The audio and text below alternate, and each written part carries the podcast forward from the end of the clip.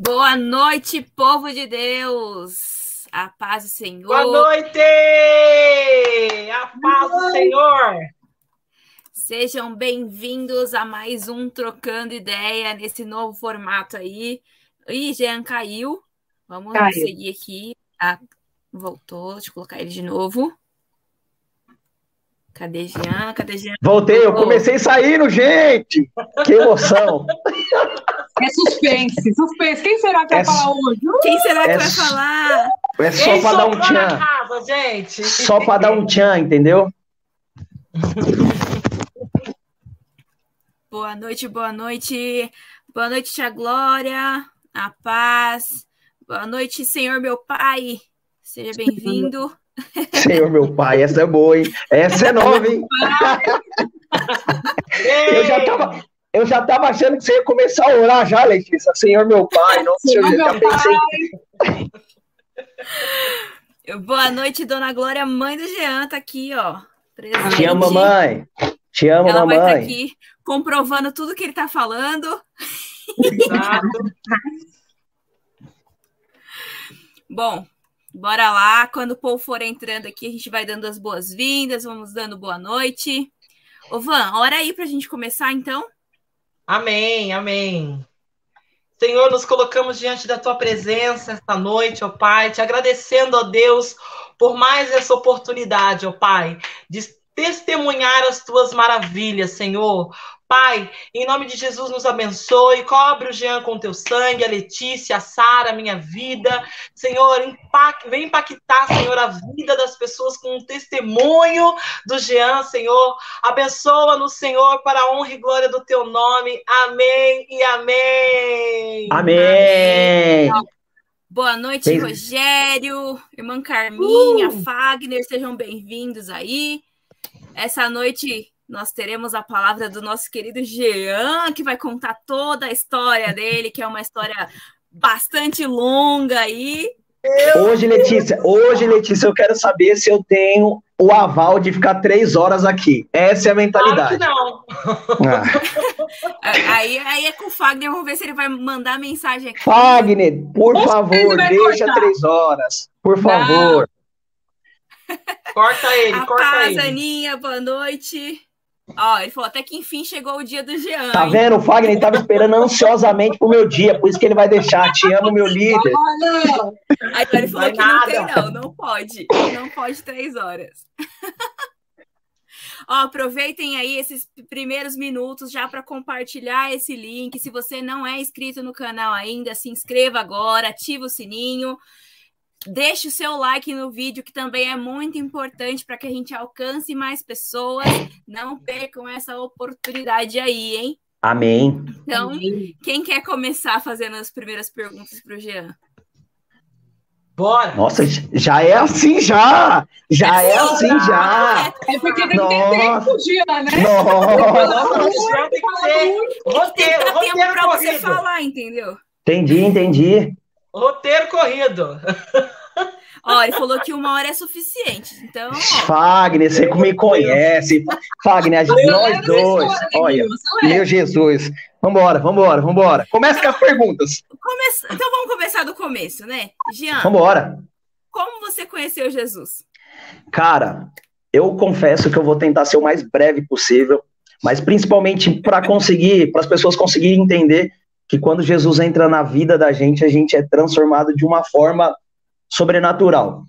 Eu conheci Jesus no acampamento. Mas antes de eu falar que eu conheci Jesus no acampamento, foi eu quero lembrar dos momentos que eu fui convidado para ir na igreja Projeto ID. E deixa eu contar uma coisa para você. Eu não não sou convertido desde berço. O Jean sempre saía pro rolê, para cima para baixo. E aí o Everton me chamou para o Everton e o Arthur me chamou para ir na igreja. E quando eles me chamaram para a igreja, eu confesso que já fiquei assustado.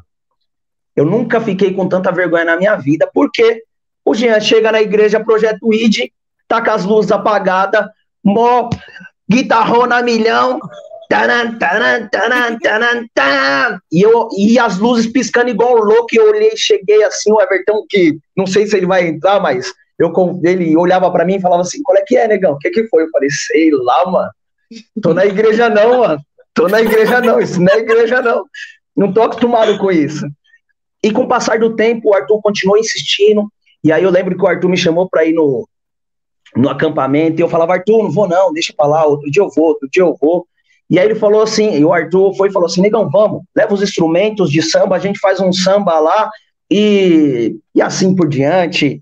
E aí eu lembro que quando a gente chegou no, no acampamento, a gente chegou atrasado, e aí eu peguei os instrumentos, estava lá na fogueira, em volta da fogueira, ficou eu, o, eu, o Felipe e o Everton, o Everton também não era convertido, e a gente começou a cantar um sambão lá no meio da fogueira, até altas horas, e eu até brinco, e eu falo isso até hoje, que para mim tá lá na, na, no acampamento só faltava cerveja, porque eu tava me sentindo em casa, com samba, de boa, cantando, e assim.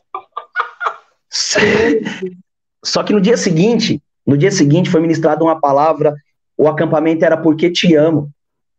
E, e eu lembro que quando a palavra entrou no meu coração, a ministração sobre Jesus, eu lembro que eu ficava assim, cara, eu preciso disso na minha vida. E eu louco para chorar, e eu louco para chorar, e eu falava bem assim, mas eu não posso, os caras nem me conhecem, mano. Vai me ver chorando? Vai me ver chorando? Negão desse tamanho? Não, não posso, não. Tô chegando na maciota agora aqui, ninguém pode me ver chorando, não, tá de brincadeira. Ninguém me conhece. E aí eu comecei a, a Aí toda vez que falava assim, vem aqui na frente, não sei do que, e eu não aceitei Jesus no acampamento, mas eu conheci Jesus no acampamento. E nesse dia foi uma das experiências, uma das experiências muito engraçadas. Nesse acampamento teve de tudo, teve de tudo.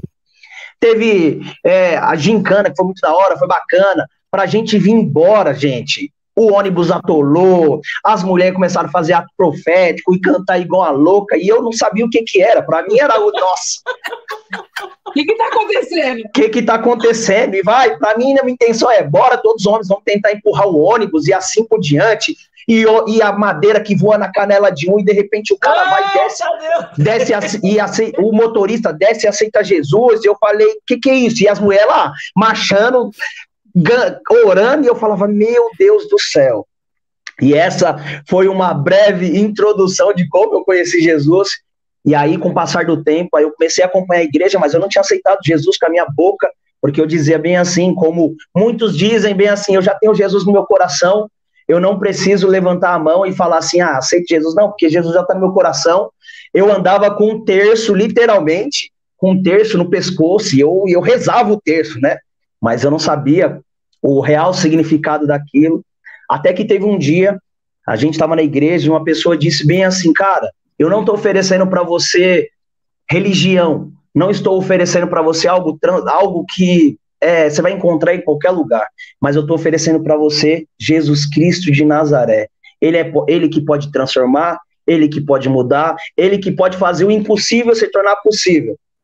E aí eu não sei como, não faço a menor ideia. Como diz a Vanessa semana passada, eu me deparei e me vi lá na frente aceitando Jesus, e o apóstolo com o microfone aqui, eu fa falava e a voz nem saía direito de tamanha emoção, porque aceitar Jesus, tá bom, aceitei, mas o que é aceitar Jesus?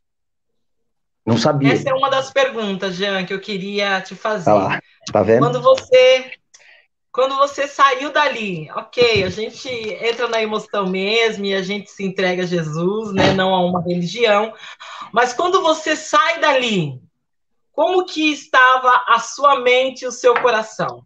Eu não sabia o que, eu tinha feito, essa é a grande realidade. Me ofereceram um tal de Jesus, eu quero ele, tá bom, ele transforma, ele muda, faz o impossível tornar possível, mas como? Sabe o que eu acho engraçado nessas situações? Engraçado assim, né? Porque a gente fala, meu, é, é muito sobrenatural. É, parece que Jesus sussurra seu nome para ir para frente. É. É isso que ele tá falando com você. É. Ô, Jean, vai lá na frente, vai me aceitar, meu filho. Pelo amor de Deus, dá um descanso para a humanidade, aceita Jesus, porque vocês vão entender o que eu tô falando. É, bem isso. E aí, Ivan, eu saio da igreja aceitando alguém que eu não conheço, alguém que eu não faço a menor ideia de quem é. A gente ouve falar de Jesus e a gente só lembra de Jesus, aquele que morreu na cruz para nos perdoar dos nossos pecados e a gente tá vivo aqui hoje, ponto. Mas quem é esse cara? O que, que ele pode fazer na minha vida? O que, que ele pode transformar? No momento, nada. No real significado, nada. Jesus não faz nada na minha vida. Nada, nada, nada. Eu saio dali, continuo as minha rotina, continuo meu, a fazer basicamente as mesmas coisas que eu fazia, só que tinha algo diferente. Tinha algo diferente. Esse algo diferente é quando eu começava a fazer algumas coisas que não me convia mais, por exemplo, eu sair para beber, automaticamente eu sentia um constrangimento de estar bebendo. E aí eu falava bem assim, mano, mas não dá nada, poxa, tô me sentindo mal tá bebendo. Mas por que eu tô me sentindo mal? Mas, cara, dá nada. De boa. E aí eu começava a sentir, sabe? Ia para alguns rolês parava assim e falava assim, poxa, mas por que eu tô, tô me sentindo mal de de estar no rolê, no lugar, no ambiente onde eu sempre eu aceitei Jesus, não sabia o que que era, mas tá bom. E aí? E aí? Vai pro rolê, Jean? Bora pro pagodão, bora pro funk, bora pro baile da 17, pra quem não me conhece. Ó, baile da 17 é antigo, hein? Ô, ô Jean, mas quem era o Jean antes de conhecer Ixi, Meu Jesus, meu Jesus. Eu gosto de apimentar. Olha isso, você gosta, né, Sara? Você gosta, né? Cara. Você sabe. Para entender a transformação. Exatamente. O Jean. Que transformação, O Jean. O Jean eu era um menino. que eu tinha problema, mas esse Jean. Nada. O Jean é um menino que cresce num bairro totalmente difícil de lidar, uma família totalmente desestruturada, que houve diversos tipos de acusação, que tem que aprender o que é a vida sozinho, por N motivos, por N situações, cresce no meio de droga, de bebida, de tudo que, que acaba sendo ruim para uma criança. E aí o Jean fala: não, poxa, eu preciso ser diferente. Mas na minha cabeça, na minha humilde cabeça, eu achava que, por exemplo, cara, o cara bebe, bebe de vez em quando, o cara não bebe, o cara sai no rolê, cara, o cara tá na vida de boa. O Jean se prostituía a livre vontade, porque na, na, na minha cabeça, e aquilo que a gente aprende, para quem vive, nasce na periferia, sexo, gente, é algo natural. Você começou a namorar, não tem essa de tipo, ah, precisa casar. Ninguém explicou, a gente só ouve na igreja dizendo assim, poxa, tem que esperar o sexo pro casamento. Mas a gente cresce não com essa mentalidade. E todas essas bagunças que você imagina, o Jean estava envolvido. Ah, vamos lá, vamos fazer isso, vamos, vamos beber. Cara, teve um tempo que eu achei que eu tava virando alcoólatra. Minha chefe. Minha chefe. Minha chefe vira. Teve um dia que minha chefe virou para mim e falou assim: Jean, vai embora. Você tá exalando cachaça. Eu sinto o seu cheiro daqui. Vai embora. É um Por quê? puro. Porque eu bebia sexta, sábado, domingo, se deixasse eu tava na segunda, num samba, num quarta-feira que ia jogar bola, e assim por diante, estava envolvido em tudo que, que as pessoas falam, nossa, que legal hoje. Tá bom, só que para você entender a mudança de chave é difícil. Aceitei Jesus. E o que mudou na minha vida referente a isso? Nada. Por quê? Eu não tinha entendido que, o que era aceitar Jesus. Eu não sabia o que era aceitar Jesus. A transformação foi vindo quando eu comecei a entender quem era Jesus através da palavra, que transforma, que molda, mas não foi fácil. Não foi fácil. eu cansei de... verdade, né? E ela vos libertará, né? Exatamente, porque as pessoas acham que aceitar Jesus é simplesmente vai acontecer uma transformação milagrosa na vida. Mas só vai acontecer essa transformação milagrosa na vida quando você entende quem é Jesus para você e Jesus em você. Eu não quero ficar falando muito, senão daqui a pouco eu fico três dias e eu sei que vai vir um monte de perguntas, eu quero é isso. Tá bom. Mandem mais. E como que foi seu processo de conversão? Porque você saiu do mundo de uma de uma certa certo conhecimento, certa doutrina, certa vida meio conturbada, as coisas mudam, não, né, tá no mundo. É que eu não quero usar a palavra de ser uma pessoa difícil, é, mulherengo, é, cachaceiro, não quero usar essas palavras. Então, como que você saiu do mundo? Como que o mundo saiu de você? É, dá para entender? Entendi, entendi.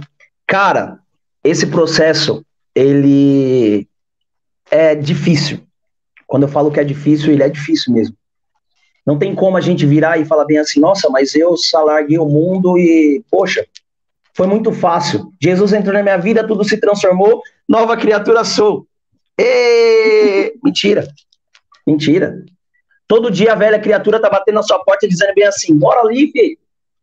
Bora ali se envolver com a galera, bora ali tomar uma cachaça, bora ali pro rolê, todo dia, todo dia. Desejo a, a, aquilo que a Bíblia diz: o corpo está pronto, mas a alma não.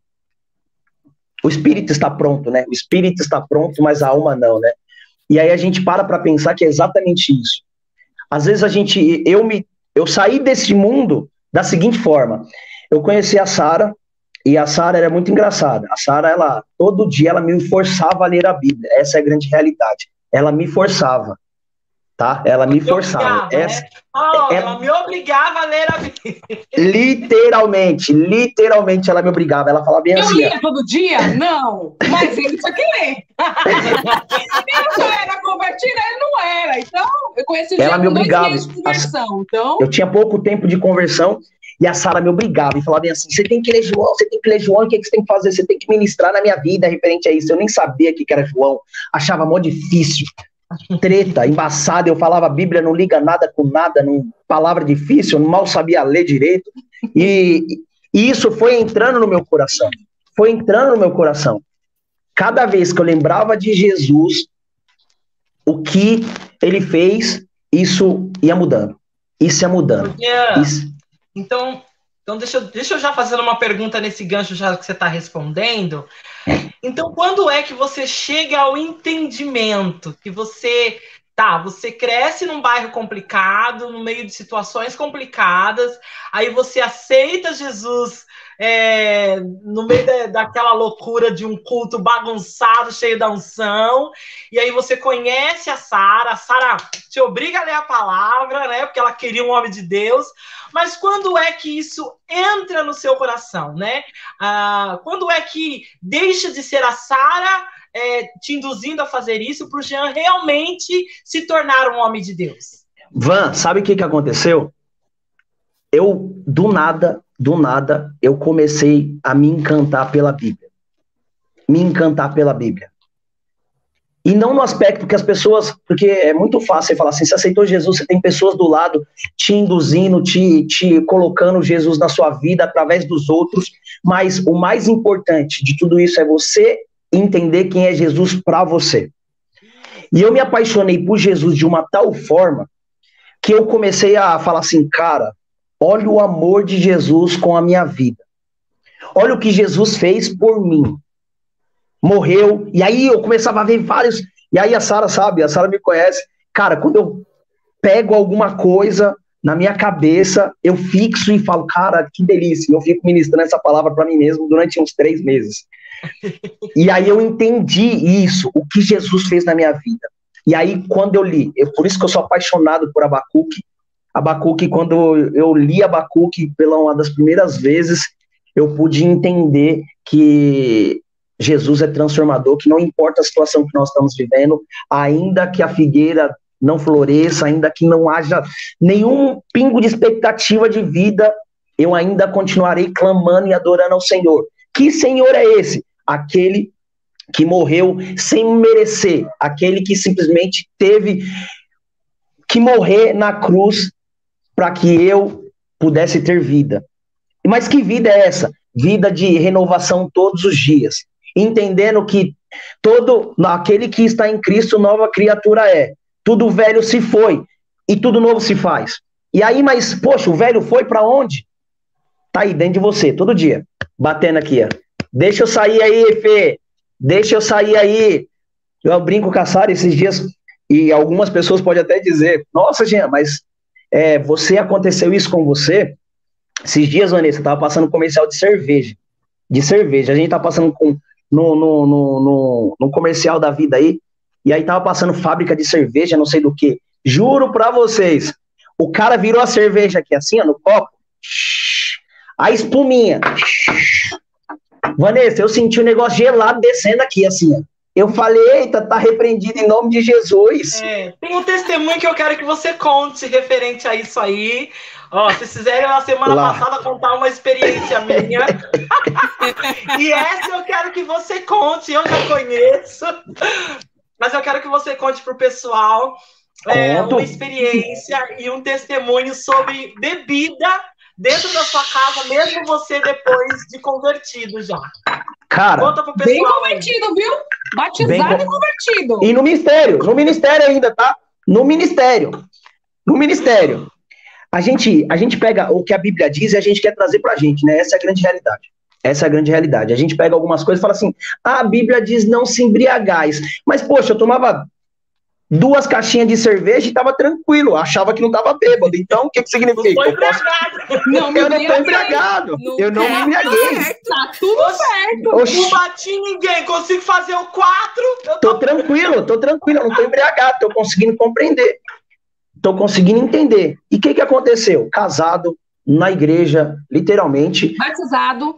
batizado, batizado e eu le- todo, toda quarta-feira, dia de jogo, eu falava bem assim: Só quarta-feira? não, não, porque sábado e domingo a gente tava na igreja.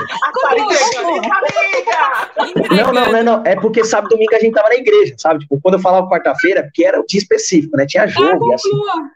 Assim por diante. Mas tinha outros dias, né? Mas vamos pensar assim na quarta-feira. O que, que eu É, fazia? vamos pensar na quarta-feira. pensar na quarta-feira, pensar na quarta-feira. Eu ia lá, comprava minha latinha de cerveja, pá, colocava no congelador, falava hoje é dia do jogo do timão, vambora. Pá, toma, uma, duas, três, quatro, cinco, não sei do que, de boa. Só que chegou um tempo, eu comecei a não conseguir mais tomar cerveja. A cerveja que eu tava de costume, só Um tomava brama. adendo. Antes Conta disso. testemunho direito. Calma, né? deixa- Antes disso, né? Eu aqui, né? Não, E você falando o quê pra mim? Isso, calma, jovem, calma, jovem, calma, jovem. E a Sara sempre literalmente falando assim: você tem que parar de beber, você tem que parar. E eu falava assim, mano, me deixa. Eu não tô embriagado, tô tomando na minha casa. Se você ficar, estiver achando ruim, eu vou pro boteco tomar cerveja lá, que aí fica mais fácil. Ela falava, não, pode tomar em casa. Até que ela entendeu que tá bom, tá bom, fica de boa, na maciota. E aí eu comecei, tomava cerveja, pá, não sei do que, tomava, até que chegou um tempo que eu não consegui mais tomar. Falava assim, eu não vou fazer o propaganda da, da, da cerveja aqui, que eu não sou pago pra isso, simples assim, não tá pagando royalties, enfim, E nem quero. nem quero, Por favor. nem quero. E aí eu comecei, to... falei, cara, não desce mais a cerveja. O que, que eu tenho que fazer? Vou trocar de marca. Troquei de marca. Aí não dava certo, troquei de marca de novo. Troquei de todo tipo, tomei sem álcool, tomei todo tipo, até que eu falei, cara, não tá descendo. Aí eu tomava uma latinha começava a empapuçar, e eu falava, meu Deus do céu, o que, que tá acontecendo? Eu sempre gostei do gosto da cevada, da cevada, porque era importante. Até que teve um dia, eu tomei a última cerveja, e o Espírito Santo falou assim, filho, isso não é mais pra você. Tá bom? Falei, então não vou tomar mais, não vou tomar mais. Aí, por isso que galera que tá assistindo, ou quem vai assistir depois, profético, pô. a Bíblia diz: a mulher sábia ela edifica o lar e a tola destrói. E a Sara, no começo, ela batia muito de frente comigo e eu, malandrão, vindo do mundão, quem manda aqui é nós, ninguém manda em mim, brigando com ela sempre e assim por diante. Passou um tempo que eu não estava bebendo mais nada, ela foi e contou o mistério por trás disso. Por trás disso. E eu achando, né, que eu tava todo pim-pim-pão, Letícia. E pra você ter ideia, sabe o que, que ela fazia? Ia lá, pegava a latinha, colocava na tacinha aqui, toma, meu amor. E eu falando, nossa, eu tô todo paquitão, a mulher que não queria que eu bebesse, agora quer que eu beba. E aí ela foi e revelou o segredo. O que, que ela começou a fazer? Toda latinha que eu comprava, chegava a Sara e ela ia ungir a latinha. E declarava sobre aquela latinha que eu ia pegar nojo daquela latinha. E eu não sabia. E ela e toda quarta-feira, toda quarta-feira chegava aquela latinha, vamos assistir o jogo do Coringão e tomando. Até que o Espírito Santo, literalmente, Deus fez com que eu pegasse nojo da cerveja. E hoje eu não consigo nem sentir o cheiro de quem bebe cerveja do meu lado, de quem bebe qualquer tipo de bebida alcoólica do meu lado. Porque é nítido que a gente sente que isso não faz mais parte da gente. Ô, Nego, Porque, sim, só um adendo para que você consiga explicar também, né? Às vezes a gente acha, ah, mas não tem nada a ver. Ah lá, vem religioso. Fica falando de bebida, não pode beber. Jesus bebia vinho, ó, as hipócritas, vamos ler a palavra direito. Mas aí você começa a pensar várias coisas, assim como as pessoas falam mesmo, por não conhecer. Mas a realidade é, como que seu pai morreu? Meu pai morreu? Meu pai morreu porque ele não bebeu um dia. Um dia. Porque ele não bebeu um dia, mas ele morreu com 48 quilos. Alcoólatra 100%. Ele começou já arrebentando a boca do balão, tomando todas. Ou ele começava com um pouquinho? Não, nada. Meu pai era na maciota, só aqui, ó, de final de semana, jogando futebol com a rapaziada. O que a gente boa. quer trazer, né, nego, é que o diabo é sutil nas coisas. Ele jamais vai chegar em você falando o seu, o seu destino se você continuar em, em algo que não vai te acrescentar. Porque a bebida não te acrescenta em nada. O que, Aliás, o que as a palavra mesmo diz, né, nego? O que, que a palavra diz? Do quê? Não se embriagueis.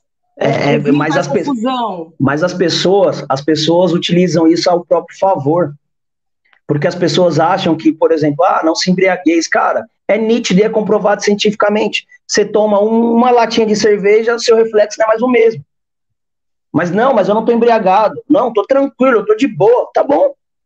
Só que tá tranquilo de boa pra quem? Você acha, todo, toda pessoa que tá bêbada, ela nunca acha que ela tá bêbada, essa é a real. Ela nunca acha que tá bêbada, ela acha que tá sempre na pegada. Não, tô tranquilo, aguento tomar mais tantas. Tá bom, aguenta. Mas você tá chato. Você não conversa mais direito. Você vai repetir a mesma palavra, a mesma coisa 25 vezes. Eu vou falar do cabelo da Vanessa 45 vezes. Essa é a realidade. Essa é a realidade, mas as Vai pessoas. beijar mas- você, vai abraçar você. mas as pessoas acham que não, isso aí não tem nada a ver.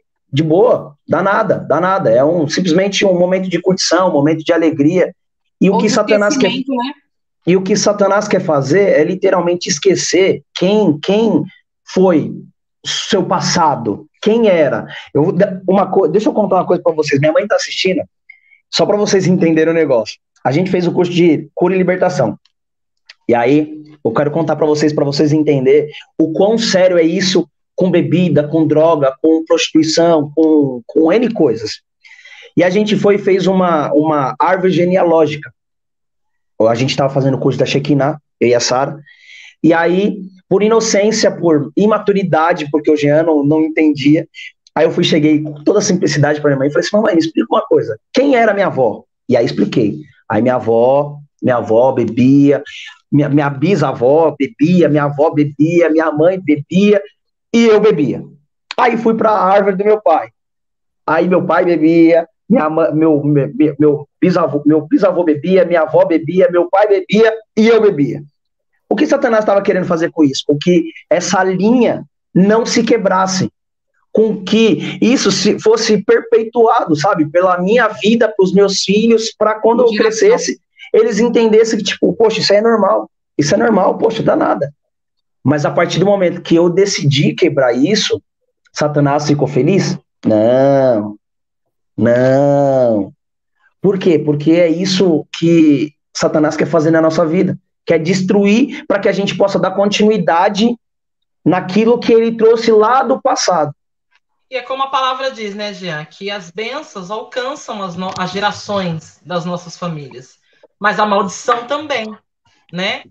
Tanto a bênção como a maldição. Por isso que a Bíblia fala para a gente escolher, né? Eis aqui a bênção, eis a maldição. Porém, o Senhor diz: escolhe, pois, a bênção, porque o prazer do Ele Senhor canta a letra, né? Escolha a é, bênção. exatamente. O prazer do Senhor é em nos abençoar. Tudo não é, tudo é, é lícito, né? Mas nem tudo me convém. Por que, que o Senhor disse isso? Por conta do nosso livre-arbítrio. Então você É. pode escolher, né? Então a palavra está dizendo que ele quer te abençoar, que lá no fim, né? A palavra já deu que sei que pensamentos que tenho sobre vós, pensamentos de paz e não de mal, para vos dar os fins que desejais. Então, qual que é o fim que a gente deseja para a gente mesmo? Não é de outra, bênção, né? não é de vida. A né? bebida só destrói. Destrói você, Exato. destrói sua família, destrói tudo. Eu lembro quando o Jean bebia, ele não era essa pessoa maravilhosa que ele é. Ele ficava grosso, ele era ignorante, ele era agressivo. Então você começa a perceber o quanto que você é dominado por uma Mas coisa. eu tava bem, é eu tava bem, eu achava que eu tava bem. É, Na minha- então, achava. na minha cabeça, na minha cabeça, que é isso que é isso que, que a Bíblia nos, nos adverte. Que é isso que a Bíblia nos adverte. Que a gente não se embriagueça para que não entre em confusão, onde não haja confusão. Só que quem acha que não tá levando confusão? A gente se torna macho, macho, homem, nossa, ninguém toca em mim, é nós. Enfim. Mais perguntas, mais perguntas, mais perguntas. Vai Bora. ler que- a gente já perguntou. Jean, qual que foi o maior conflito que você teve nessa sua transição de mentalidade? Do Jean que estava com a cabeça ali ainda no mundo, para o Jean que teve essa virada de chave e, e se transformou esse homem Largar de o pecado, né, Letícia? Largar o pecado. Vamos ser sinceros, gente? Eu gosto de, eu gosto de pergunta assim. pecado é ruim? Pecado é ruim? Não. Satanás te oferece coisa ruim? Também não. Satanás chegou para Judas e falou assim: Eu quero te dar 30 moedas se você entregar Jesus. 30 moedas naquela época, Judas, Judas era o contador da galera. Judas sabia o quanto dinheiro, custava. Né? Satanás ofereceu coisa ruim para Judas? Nada. Sabia onde estava o coração dele. E você largar tudo isso, cara, é um conflito monstruoso, Letícia.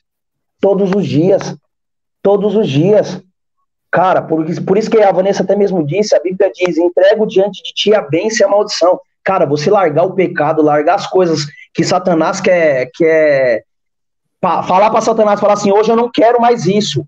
É a mesma coisa um usuário de droga. Um usuário de droga. Um usuário de droga, ele, todo dia ele fala assim, eu preciso parar com isso. Mas ele consegue parar simples, assim, rápido? Não. É uma transformação contínua, sabe? Eu conheço muitos usuários de droga que o cara vai 25 milhões de vezes para a clínica, mas não consegue se libertar. Conheço outros que foi um dia e entendeu que tinha que parar. Outros que estão tá numa luta constante. Essa virada de chave para quem aceita Jesus, para quem escolhe viver o sobrenatural com o Senhor, é todo dia entender que é uma nova criatura. Senhor, me limpa. Senhor, tira esse pensamento de mim, não deixe com que eu peque. Senhor, não deixe com que eu erre. Senhor, não faça isso. Senhor, me ajude. Senhor, olha só que Satanás está lançando seta sobre a minha vida. Não deixa, não deixa, não quero, não quero, não quero, não quero, não quero. Senhor. Que é uma mentira que o diabo nos conta todos os dias, né? Eu caí hoje e ele fala para você, então abandona, porque você caiu hoje. Então não adianta, o Senhor não vai. De novo! Né? De Principal... novo você errou, né? Principalmente, principalmente, se afastar de amizades que não condiz com a nova realidade de nova criatura. Eita. Confesso, confesso para vocês que para mim foi muito difícil. Quem me conhece sabe que eu sou um cara super dado com todo mundo, bagunço, brinco, homem, mulher, gente de todo tipo de pessoa. Imagine você virar, essas pessoas virar para você e falar assim, gente, você virou crente, para, você tá chato. Olha só, mexe com o ego da pessoa. Aí pra mexe você se enquadrar, você volta à velha criatura. Mexe com o ego da pessoa. E aí a pessoa vira e fala assim: não, não tô chato, não, parceiro. Você tá ligado? Nós aqui, mano. Nós é junto, tamo junto, mano. Você é louco, nunca vou mudar com você, mano. E aí você volta a falar, você, tipo, literalmente, você coloca para o Senhor, você fala, Senhor, eu lembro que eu fazia muito isso, Senhor, me ajuda eu parar de falar palavrão, me ajuda eu parar de falar palavrão, me ajuda, me ajuda, Senhor, em nome do Senhor Jesus, me ajuda. Aí encontrava uns amigos, que os amigos falavam, nossa, Legiana, você só fala de Deus, que nada, e toma palavrão, e toma palavrão, e toma palavrão, e toma palavrão, e de repente eu parava para olhar e falava bem assim, cara, voltei a ser quem eu era antes. Isso que eu tô pedindo pro Senhor me libertar de algo simples. Eu tô falando de palavrão, mas isso é para um monte de coisas. Porque a gente esquece que nós somos nova criatura. A gente não, não, não andamos mais do mesmo jeito que antes da gente aceitar Jesus. Jesus já nos perdoou de todos os nossos pecados e agora ele fala assim: agora eu tô fazendo um novo Jean. Mas peraí, deixa eu entender o que, que é isso.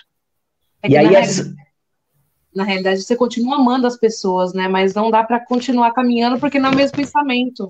Não tem mais a mesma mentalidade, eles não vão agir da mesma forma que você, não vão entender o amor que você está vivendo, não vão conseguir compreender as formas que você tem vivido na vida. E aí eles vão sempre querer trazer você para o mundo deles. Jean, você bebia, pô, negão, você sempre bebeu com nós, cola aí, mano, encosta, de boa. Pô, toma um copinho de cerveja, e eu falo assim, não, tô aqui no meu Guaraná. Aí, aí vai sempre, sempre ter um que vai virar e falar assim, mas negão, nós é parceiro, mano, nós é parceiro, nós é de boa, mano. Toma aí só uma, só uma, só uma, só pros velhos tempos. Aí o que que acontece? Deixa eu contar uma coisa pra vocês. Aí você cai nesse só uma aí. Aí, beleza, você chega ali e fala assim, beleza, mano, ó, na moral, vou tomar só essa aqui pelos velhos tempos, porque nós é amigo, nós é parceiro. Tá bom, você toma aqui, ó. Você deu o primeiro gole. Aí o que, que vai acontecer? vai aparecer um enviado do Satanás, não sei da onde. Não sei da onde. Tá Porque Satanás faz exatamente isso. Ele manda um enviado, não sei da onde. Que aí o cara chega e bate bem em você e fala bem assim, tá vendo? Por isso que eu não vou pra igreja. É bem pra ser assim, crente né? safado igual aqui, você. Aí aparece. É. É isso aí, é do nada aqui, do nada, não tinha ninguém, só tava você. De repente aparece um enviado Satanás que fala assim: tá vendo? É, você, você, não, você não era crente, não, mano. Oxi, lá a igreja pode beber? Oxi. Exatamente, exatamente. E aí o que, que acontece? O evangelho, o evangelho, todas as igrejas em si acabam sendo manchado na, na vida e na cabeça dessa pessoa por essa atitude. Por isso que a, que a Bíblia diz que a gente tem que se afastar da aparência do mal. Durante muitos anos, muitos anos, eu fiquei uns, uns três anos, uns três anos, eu fiquei sem me encontrar com os meus amigos, né, amor? Mas não porque o Jean deixou de ser amigo dos caras, não, sabe por quê? Porque eu não, eu não me conheci. Eu sabia que se eu me encontrasse com eles, eu ia voltar a ser o Jean de antigamente. Foi necessário eu ter esse tempo se afastando para que eu pudesse literalmente ser transformado. Hoje, cara, se me chamar para uma festa que tem bebida, cara, eu tô aqui com a minha coca, tô aqui com o meu refrigerante, tô aqui com a minha água. Se você quiser beber, isso é problema seu. Se você me oferecer, eu vou só falar assim, ó. Valeu, irmão.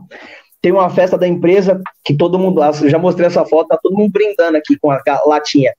Latinha. Aí o cara falou assim: pega uma garrafa aí, Jean, só pra nós brindar. Eu falei: não, obrigado. Fechei a mão assim, ó porque não tinha nada mesmo perto, só fechei a mão assim fiz assim, toma, tô brindando com vocês. Aí os caras racharam o bico, sabe? Porque eu era o único. Diferente, porque eu não podia me misturar. Jesus sabe quem eu sou, de que forma eu sou.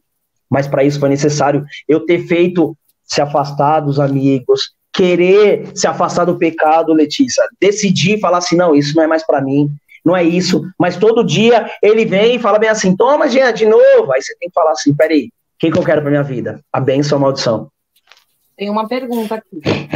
Jean, olhando hoje para quem você se tornou e o Jean antes de conhecer Jesus, você se sente em seu coração que isso é um combustível para continuar dizendo sim para os planos de Deus? Você tá maluco, não tenha dúvida disso, Fábio.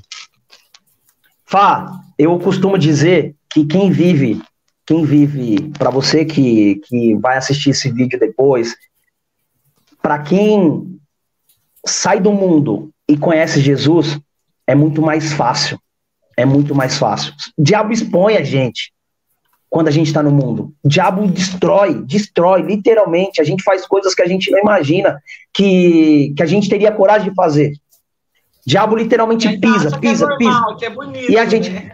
E a gente acha que é normal, que é bonito. E Satanás literalmente pisa, pisa, pisa, pisa, pisa, pisa, pisa, até você virar e falar assim, cara, mano, não tenho dinheiro para pagar minha conta. Mas por quê? Porque você gastou tudo numa noite com bebida, com zoeira, e você acha que tá bonito. Porque isso é legal, isso é bacana. E Satanás rebenta de uma forma porque você tá jogando no time dele, né? E aí, quando você conhece a Cristo, literalmente você olha para trás e fala assim: obrigado, Senhor, por você ter me escolhido, ter ido e ter me colocado no meio da multidão, você ter virado para mim e ter falado bem assim: eu, eu quero você. E ter me escolhido. É isso que eu consigo entender que Jesus fez na minha vida. Ele, no meio da multidão, ele foi lá e falou assim: Eu quero esse menino para mim.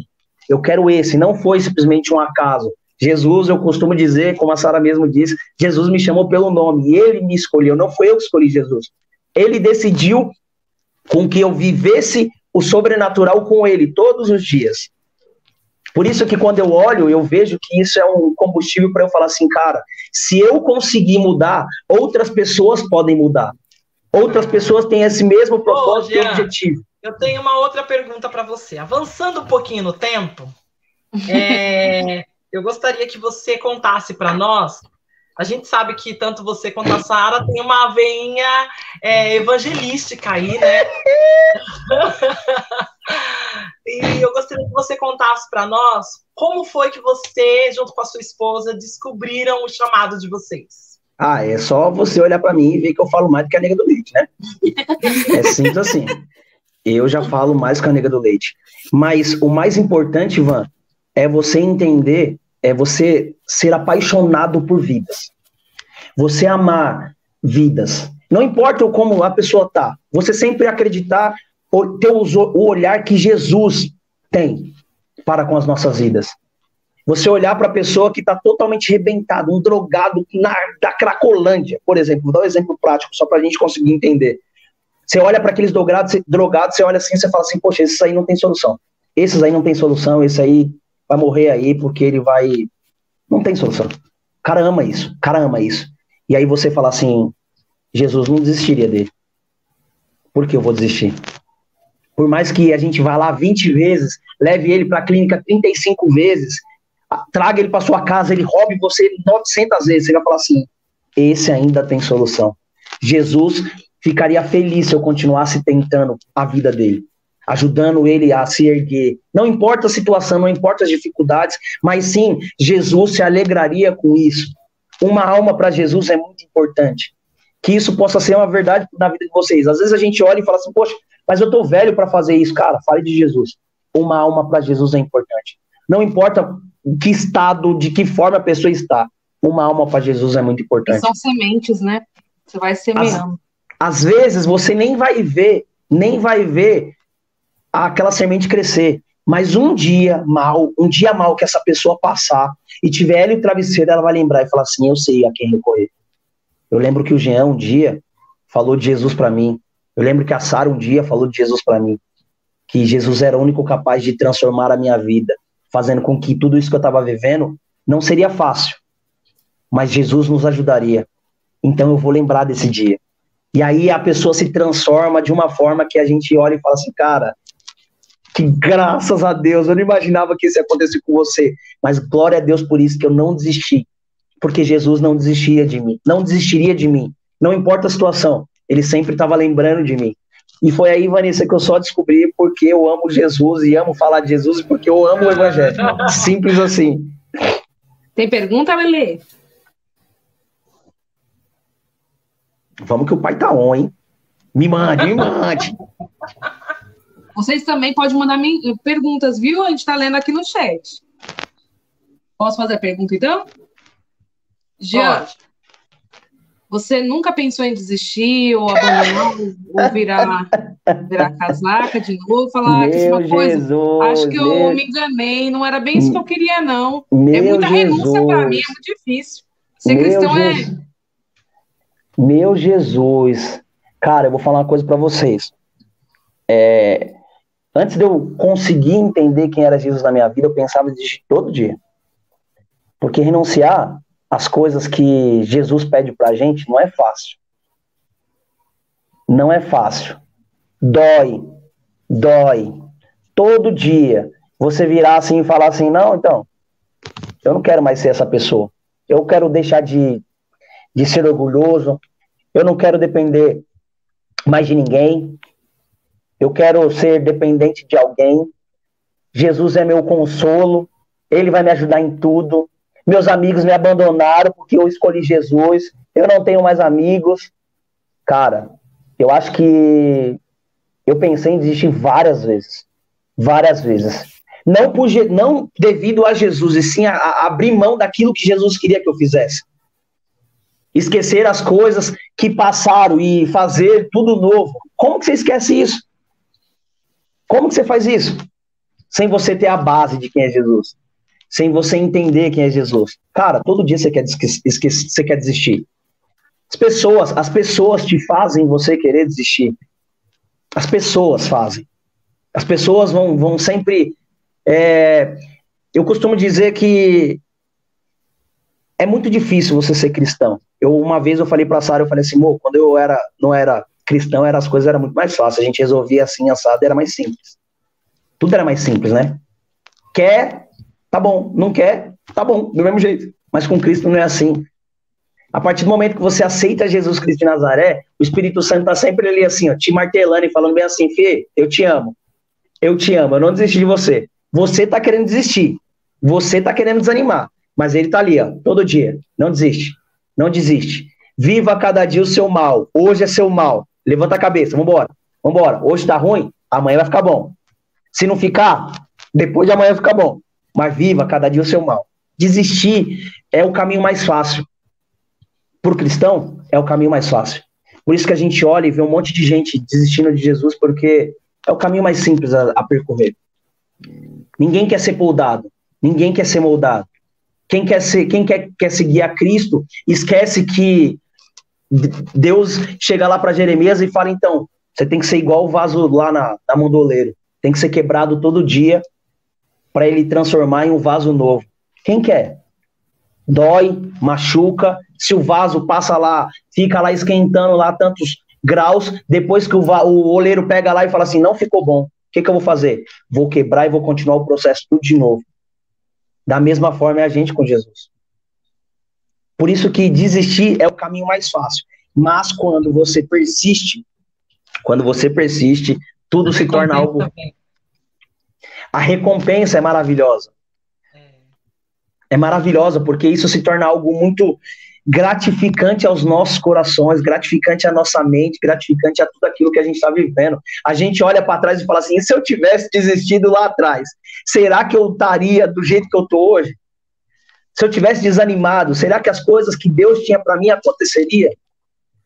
Se eu não tivesse pessoas que me levantassem todo dia e falassem assim, Fê, você errou, porque eu acho que uma, uma das piores coisas que tem é o julgamento que a gente sente com quando a gente faz alguma coisa errada, principalmente para quem é recém-convertido ou para quem já está na igreja a um determinado momento que um dia esqueceu do tamanho do amor de Jesus. O julgamento que a gente acha que a gente vai sofrer, isso faz com que a gente não queira mais Jesus. Porque a gente olha e vai falar bem assim, poxa, sempre alguém vai me olhar e falar assim, ah, mas você sabe, mesmo que a pessoa não sabe. Você errou, você se entristeceu, você desanimou, você não quis mais saber de nada. Mas a gente chega na igreja ou chega em determinado lugar que só tem pessoa crente ou algumas pessoas, a gente já, já pensa bem assim, ó, olha lá, ele tá me olhando com raio-x do Superman, já sabe que, que eu errei e eu não vou falar nada não. Tá vendo todos os meus pecados? Tá vendo todos os meus As pessoas, as pessoas olham assim, as pessoas acham que, é. que todo mundo é assim, gente. As pessoas literalmente já falam, nossa lá, eu errei, já entro na igreja aqui assim, ó. Se alguém chega e fala assim, e aí, sábado? O que que tem sábado? Sábado? Sábado? Eu não fiz nada, sabe? Tipo, literalmente a gente já se acusa referente aos nossos erros, às nossas falhas. Jesus não, não acusa ninguém. Muito pelo contrário. A vontade do Senhor é boa, perfeita e agradável nas nossas vidas. E Ele está sempre nos perdoando e dizendo bem assim: levanta e anda. Levanta e anda. E como, como que a gente consegue permanecer em Cristo? Cara, quer permanecer em Cristo? Conheça Jesus Cristo de Nazaré, se apoie em pessoas, não se apoie em pessoas para elas se tornarem muletas. Peça ajuda, gente. Peça ajuda. Ajuda, quando eu digo ajuda, não é que você vai vai chegar e vai vai abrir Deixa eu falar para qualquer pessoa. Exatamente. O apóstolo ele falou uma vez que no ministrando, não, não lembro se foi no culto dos homens ou no, no culto de casais. Eu acho que foi no culto de casais, Vanessa, quando eu conheci você e o Sérgio. Eu lembro disso até hoje. E ele falou assim: Deixa eu contar uma coisa para vocês. As pessoas elas têm o hábito de, de um vidro, um vidro. Ele só só quebra quando a rachadura já está grande o suficiente para não ter mais conserto.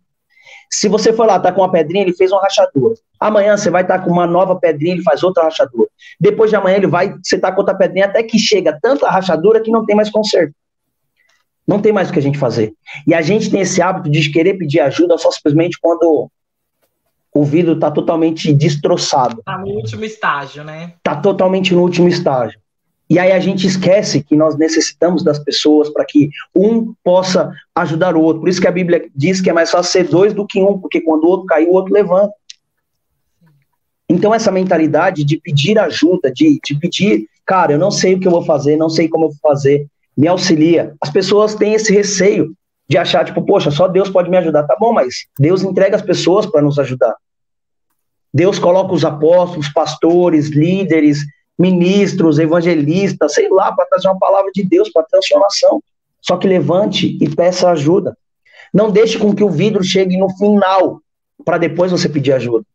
Às vezes é mais fácil você chegar e falar assim, não estou assim, porque não quero. Estou sentindo, estou na igreja 10 anos, mas não quero mais. Não é porque você não quer mais. Um dia você se perdeu, que você não sabe o que você quer mais. Um dia aconteceu algo para você não querer mais. Você deixou Satanás entrar um dia que ele foi lançando pedrinhas, pedrinhas, pedrinhas, até quebrar tudo. E o que, que a gente tem que fazer?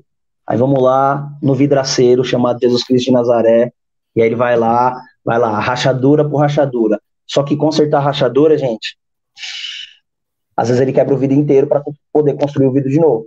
E aí, quem quer passar por esse processo? Manter-se firme não é fácil. Manter com a cabeça voltada para o Senhor todos os dias não é simples. Mas, mas, quando a gente está sempre rodeado de pessoas que quer ver com que a gente levante todos os dias, com que a gente cresça no Senhor e continue propagando o evangelho dele, cara, tudo se torna mais fácil. A gente toma uns puxão de orelha, que a gente fica bravo, eu sou expert nisso. Eu fico bravo toda hora que alguém me dá um puxão de orelha, não gosto, mas é necessário. Mas o Senhor já literalmente nos ensina isso, que é necessário que isso aconteça. Essas, essas exortações para que a gente possa se levantar com o Senhor e no Senhor e não desistir dele. E aí, mais pergunta aí, Lele? É, Jean, você contou logo no comecinho você conheceu Jesus lá no acampamento, porque te amo, estava lá com, com os instrumentos do samba. Para quem não sabe, o Ministério Sambaíde nasceu ali, naquele acampamento.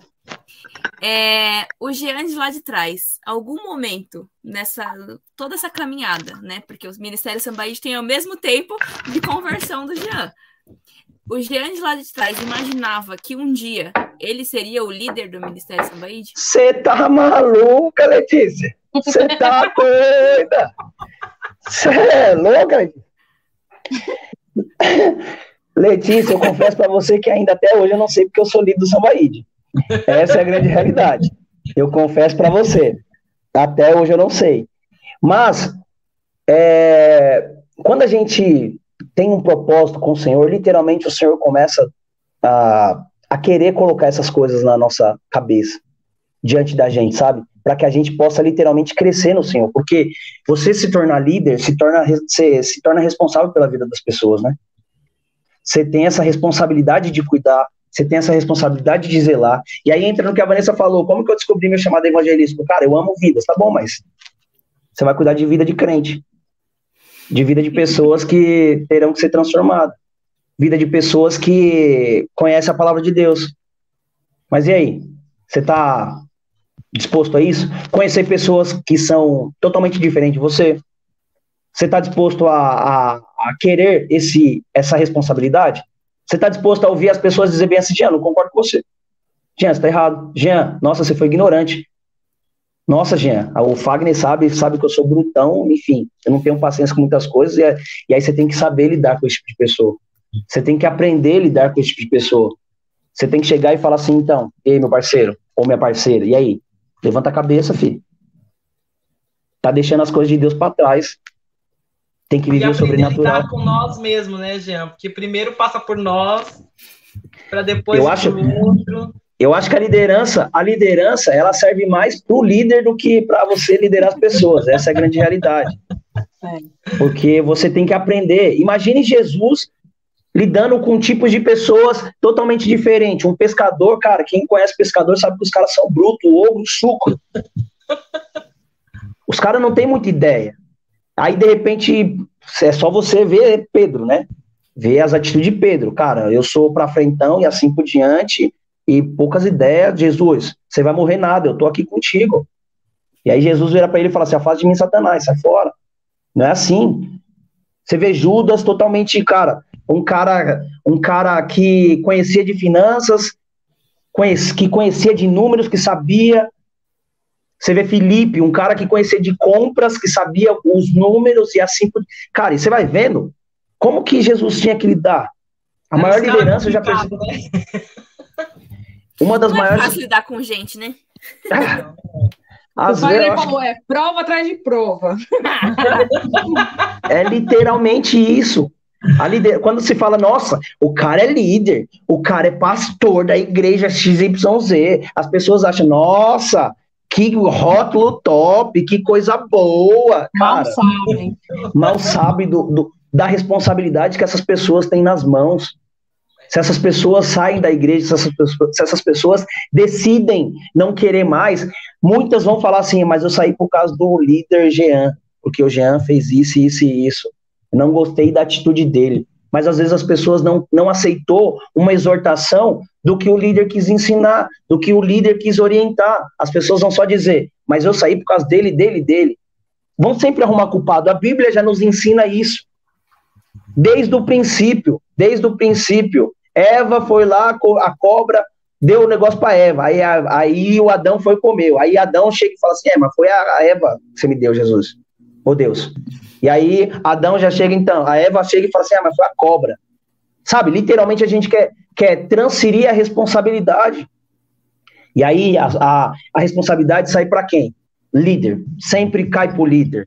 Por isso que ser líder de qualquer coisa, principalmente ministério na igreja, é, é complicado, porque você tem que estar em, em constante atualização, em constante busca com o Senhor, em constante transformação, para que você venha continuar dando essa transformação e, principalmente, lidar com pessoas. Que esse lidar com pessoas a gente tem que aprender, eu acho que todos os dias. Todos os dias a gente tem que ser transformado e mudado para isso, né? Amém. Conte-nos um milagre. Eita, lasqueia. É. Uh! Eu sei, eu sei aí que existe uma caixinha dos milagres, né? Tem, tem, minha caixinha do milagre tá ali. Mas eu queria que vocês contassem para nós, você contasse para nós. É que homem não é detalhista, né, Sara? Se é nós, a gente já discorre todos os detalhes. Já pega a caixa aqui comigo, já abre a caixa. abre o diário, né? Já... Mas, Jean, eu gostaria que você contasse para nós. É, assim que vocês casaram, vocês moravam muito longe da igreja e apaixonados por Jesus, numa fase bem complicada da vida da, de vocês. E eu queria que vocês contassem para nós, que você contasse para nós esse milagre de que for vir da Zona Leste durante sei lá quanto tempo para a Zona Sul. E aí, conta o milagre, vai, conta, Cara, conta. Esse milagre, para mim, assim, não, não só esse, né, mas todos os outros milagres, mas esse milagre foi especial mais por porque o Senhor já tinha nos avisado desde 2015 sobre esse milagre, mas a gente é teimoso para esquecer as vontades do Senhor. Essa é a grande realidade. O Senhor, ele nos mostra, o, o Senhor é detalhista. O que as pessoas não conseguem entender referente a milagre é o seguinte: o Senhor mostra aqui, é simples assim. Eu vou mostrar que eu vou fazer, mas ele não fala quando, a hora, a data, nem o minuto, nem o segundo. Porque senão a gente, a gente não, não, não faz a caminhada para o milagre acontecer. Essa é a grande realidade. E aí a gente estava no acampamento, e aí a apóstola chamou a Sara para conversar, e, a, e ela falou assim: vocês já mudaram? Vocês vão morar aqui na Zona Sul. E a Sara, sempre morou na Zona Leste, já falou: não, não vou. E eu, homem racional da contabilidade, mexendo com dinheiro, Falei bem assim: eu vou a Zona Sul, é nada. Não vou, não vou. Tô aqui com a minha casa pronta, do jeito que eu construí, da forma, com piso, com isso, com aquilo. Não vou para Zona Sul nada. Não vou, não vou.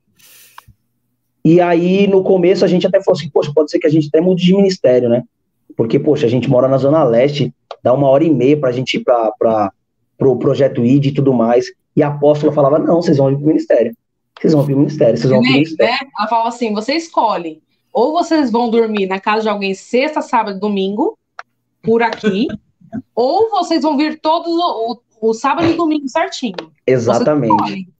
Aí a gente, aí, a gente vem, a gente vem. A gente vem, a gente vem, a gente vem, pode deixar, a gente vem. E aí passou um tempo, passou um tempo, a gente esquece, essa é a grande realidade, a gente esquece. E a Sara, toda vez que ela ministrar capô, pedir para conversar com a mãe, a mãe só falava a seguinte frase: você já mudou? Mas não está acontecendo isso. Você já mudou?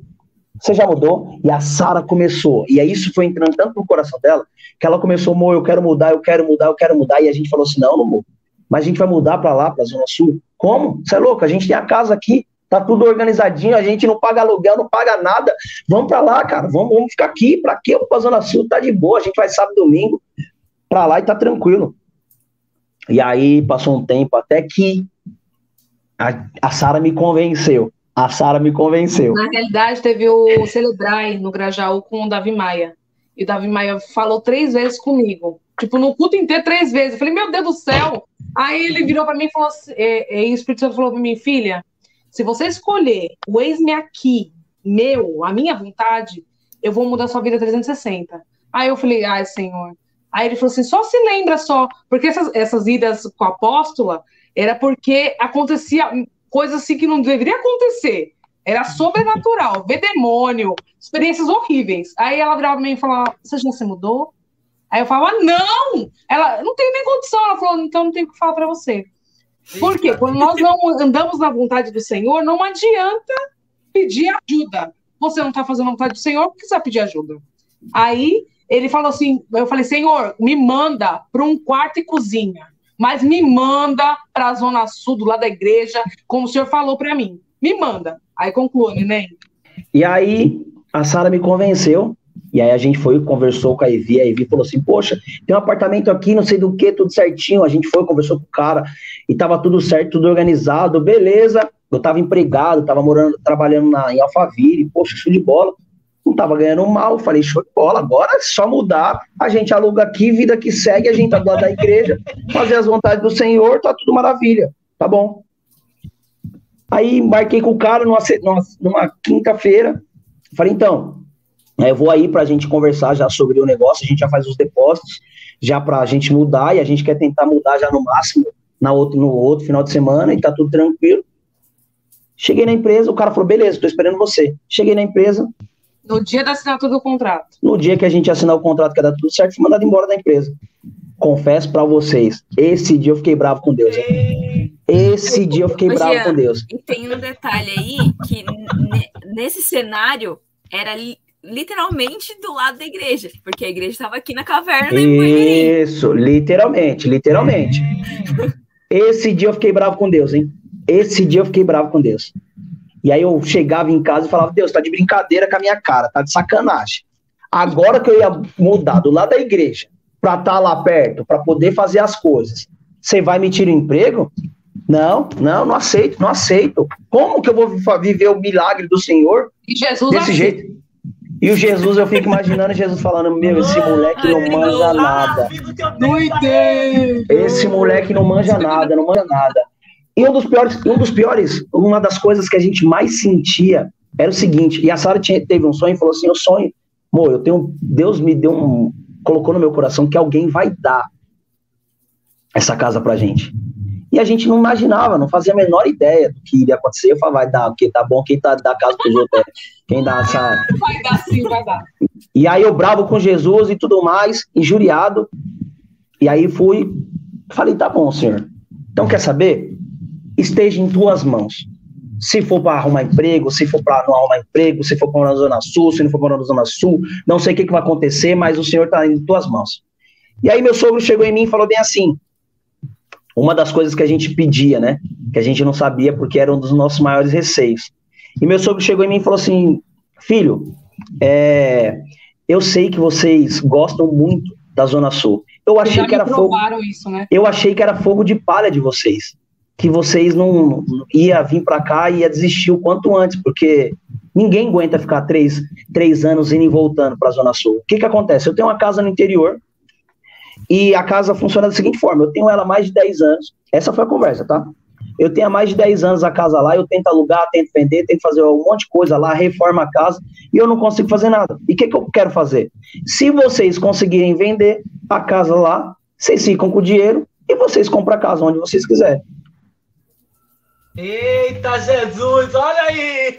Eu olhei assim e falei, tá bom, eu vou trocar ideia com a nega velha, com a Sara, e e nós iremos orar. Nós Ele iremos orar e vai um ser. Um adendo, né, nego? Um adendo. São 10 anos tentando vender, então não se. A cidade é um ovo, todo mundo se conhece, já conhece todas as imobiliárias lá, então não se. Não cria expectativa. É, isso aí. Não cria expectativa, porque eu tenho 10 anos a casa, tento alugar, tento vender, não consigo fazer nada, então tá tranquilo. Aí eu fui, orei com a Sara e falei: se for da vontade do Senhor, as coisas vão acontecer.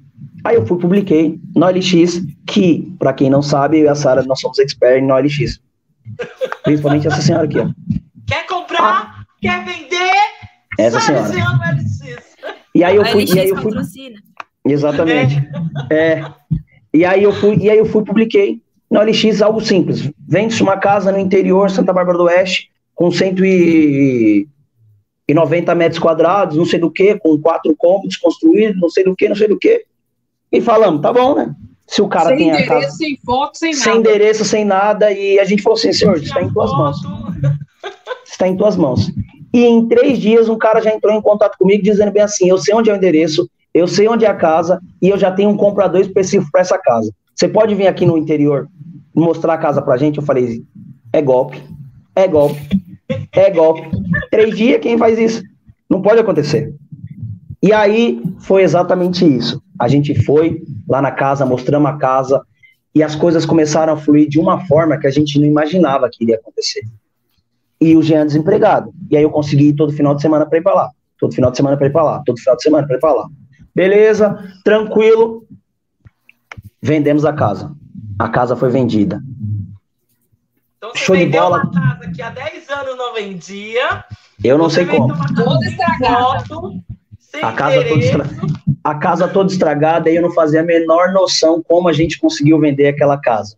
E aí a gente falou assim, como que, que vai acontecer agora para a gente conseguir comprar nossa casa? E a gente começou a procurar os apartamentos e aí a gente começou a pedir detalhes. E aí uma coisa que é real, além do Senhor ter feito um milagre, ter feito com que a gente vendesse a casa, o Senhor fez um milagre quando ele, a gente escolheu esse apartamento. A gente começou a chegar e pedir para o Senhor, Senhor, como que vai ser a nossa casa? A nossa casa vai ser com clean, tá? Só para lembrar. Eu adoro amarelo. Aí, eu adoro amarelo, só para lembrar aqui, deixa eu mostrar aqui para vocês aqui. Eu adoro é amarelo é laranja. Ó, minha casa é muito clean, nem tem cheio de firula aqui, tá? nem tem cheio de terecoteco. E aí a gente chegou e pediu pro Senhor, eu quero uma casa com as paredes laranja, eu quero que o cara quando for embora deixe todo planejado, que o cara faça isso, que o cara faça isso e que assim seja. E aí quando a gente entrou nesse apartamento, a primeira coisa que a gente fez foi falar bem assim, Chorar, é este, né? é este lugar que o Senhor vai nos colocar. Mas a gente. Atendo, né? O Rodrigo falou, é, gente, eu não sei a religião de vocês, mas aqui habita o Espírito Santo de Deus e a gente está deixando tudo para vocês. Aí quando falou isso. Aí o coração já, já, já se entristece, já se alegrou de uma forma que a gente não sabia. E, mais, e o mais engraçado, a gente não tinha um real para dar de, de, entrada no apartamento. E aí teve o, um acampamento lá e a gente foi, falou, chegou lá e explicou toda a situação e a gente assinou o contrato da compra sem ter dinheiro. Sem ter dinheiro. sem dinheiro. sem ter dinheiro. E aí, o que, que aconteceu? Assim que a gente vendeu o apartamento lá, eu recebi uma proposta de emprego no último dia, último final de semana, o último final de semana que a gente tinha para fazer engenharia lá da casa. E aí eu recebi a proposta de emprego, a gente terminou de, de arrumar a casa, e aí o milagre aconteceu. E logo na sequência, que nós mudamos para cá, feliz da vida, show de bola, que a gente falou, a gente quer morar perto da igreja, literalmente. E aí o Senhor e foi abençoado. E a igreja estava lá perto do público, para quem não conhece. E aí a, a, as portas se abriram e graças a Deus a igreja está exatamente a dois quarteirão da minha casa. Literalmente e Deus confirmar aquilo que ele tinha falado para a gente, porque Deus é assim, ele é de detalhes, né? E ele confirmou através da palavra que a gente assinou nosso contrato e finalizou a compra no dia 7 do 7 de 2017. Um dia que o apóstolo convidou toda a igreja para fazer um ato profético lá na caverna de adoração ao Senhor. Nesse dia a gente saiu de lá irradiante, que a gente não sabia, a, a gente sabia quem agradecer, mas literalmente a gente estava falando, Senhor, obrigado por esse milagre, mais um milagre que o Senhor testificou, que o Senhor fechou com chave de ouro no dia da assinatura do nosso contrato, dia 7 de 7 de 2017, num ato profético que o apóstolo, o apóstolo Rony Chaves tinha convocado todas as igrejas e nós estávamos lá para agradecer ao Senhor por mais um milagre que ele tinha feito nas nossas vidas, entre outros milagres que ele fez no meio nesse meio termo, além de ter feito com que a gente vendesse a casa, comprado nosso apartamento, ter me dado um emprego e ter mostrado para mim que, Jean, por que você ficou com raiva de mim? Por que você ficou bravo comigo? Você é besta, é? Eu tinha o melhor para você. Eu tinha o melhor para você. Você não estava entendendo. Você não tinha compreendido naquela época. Porque se eu mostrasse para você tudo isso que ia acontecer, você não daria o valor que você dá hoje. E aí foi que passou o tempo eu consegui compreender o tamanho da grandeza do Senhor, referente a um dos, dos milagres que ele fez nas nossas vidas, que é essa casa que ele nos entregou. Amém. Amém. Bom, alguém tem uma pergunta aqui, gente, no chat? Porque já deu uma hora, né? Uma hora e dez. Eita, negão. Mas, você tem alguma coisa para falar, Lele? Que você é, assim, bem certeira. Dá uma, dá uma certeira aí, ó. Acertadinha. Não, acho que, que já, já conseguimos extrair do Jean a, as informações que com certeza abençoaram muitas pessoas aqui que, que ouviram e vão abençoar ainda quem, quem ainda vai assistir, quem vai ouvir. Então, Jean, ora por nós e também por essas pessoas, né, que vão ser alcançadas aí pelo seu Amém. testemunho. Amém. Eu só queria dar um adendo antes da gente da gente encerrar e orar, é que a escolha que eu tive do Senhor, eu nunca vou me arrepender na minha vida. Jamais me arrependerei disso. Porque foi necessário que isso acontecesse para que a transformação pudesse vir na minha vida e eu poder eu pudesse falar com tanto amor que nem eu tenho de Jesus. Jesus ele entrou no meu coração de uma forma que eu acho que ninguém consegue mais tirar. Nada consegue fazer com que apague esse clamor, esse esse esse desejo de falar dele. Eu não estou falando de, desse testemunho da minha vida para engrandecer o Jean, muito pelo contrário. Eu estou falando desse testemunho de vida, de tudo isso que o Senhor fez na minha vida para engrandecer o nome de Jesus Cristo de Nazaré. Porque ele é o principal responsável dessa transformação, dessa mudança da minha vida, da, da, da, daquilo que ele quer trazer na minha cabeça, daquilo que ele quer trazer no meu coração. Ele é o principal responsável de tudo isso.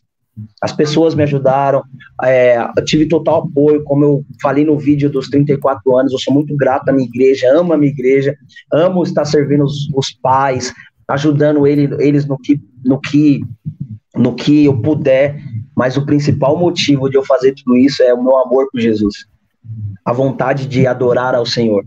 Então, que isso possa ser uma verdade no coração de vocês também. Não queira fazer isso simplesmente por homens, e sim, faça por amor a Jesus. Faça pela transformação que Jesus já fez na vida de vocês, pelos milagres que Jesus já proporcionou na vida de vocês e que ele vai proporcionar ainda muito mais. Não faça porque o Jean está falando, porque a Letícia já falou, porque a Sara e a Vanessa falou, não, muito pelo contrário. O nosso denominador comum aqui entre nós quatro e as outras pessoas que irão participar chama-se Jesus Cristo de Nazaré.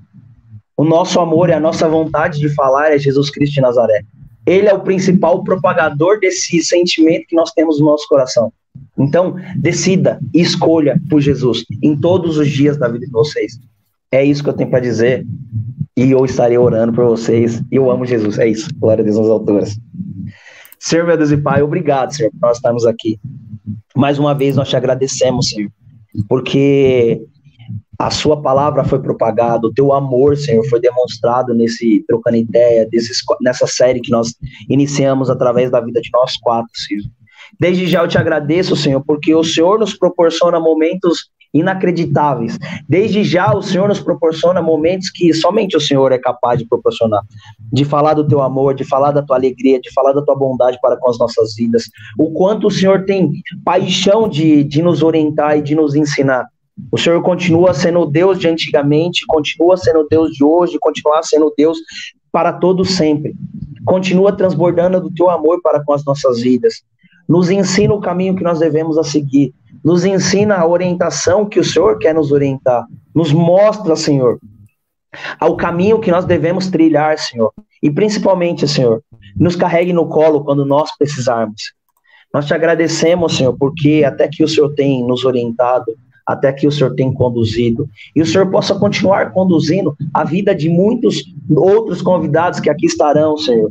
Esse foi o princípio, Senhor, o pontapé inicial que o Senhor nos proporcionou. Então, continua guardando a nossa vida, guardando o nosso coração, para que nós venhamos estar firme todos os dias e que nós venhamos a nos examinar, para que nós possamos a sempre escolher a Ti, todos os dias, Senhor. Nós te agradecemos, no nome do Senhor Jesus. Amém e amém.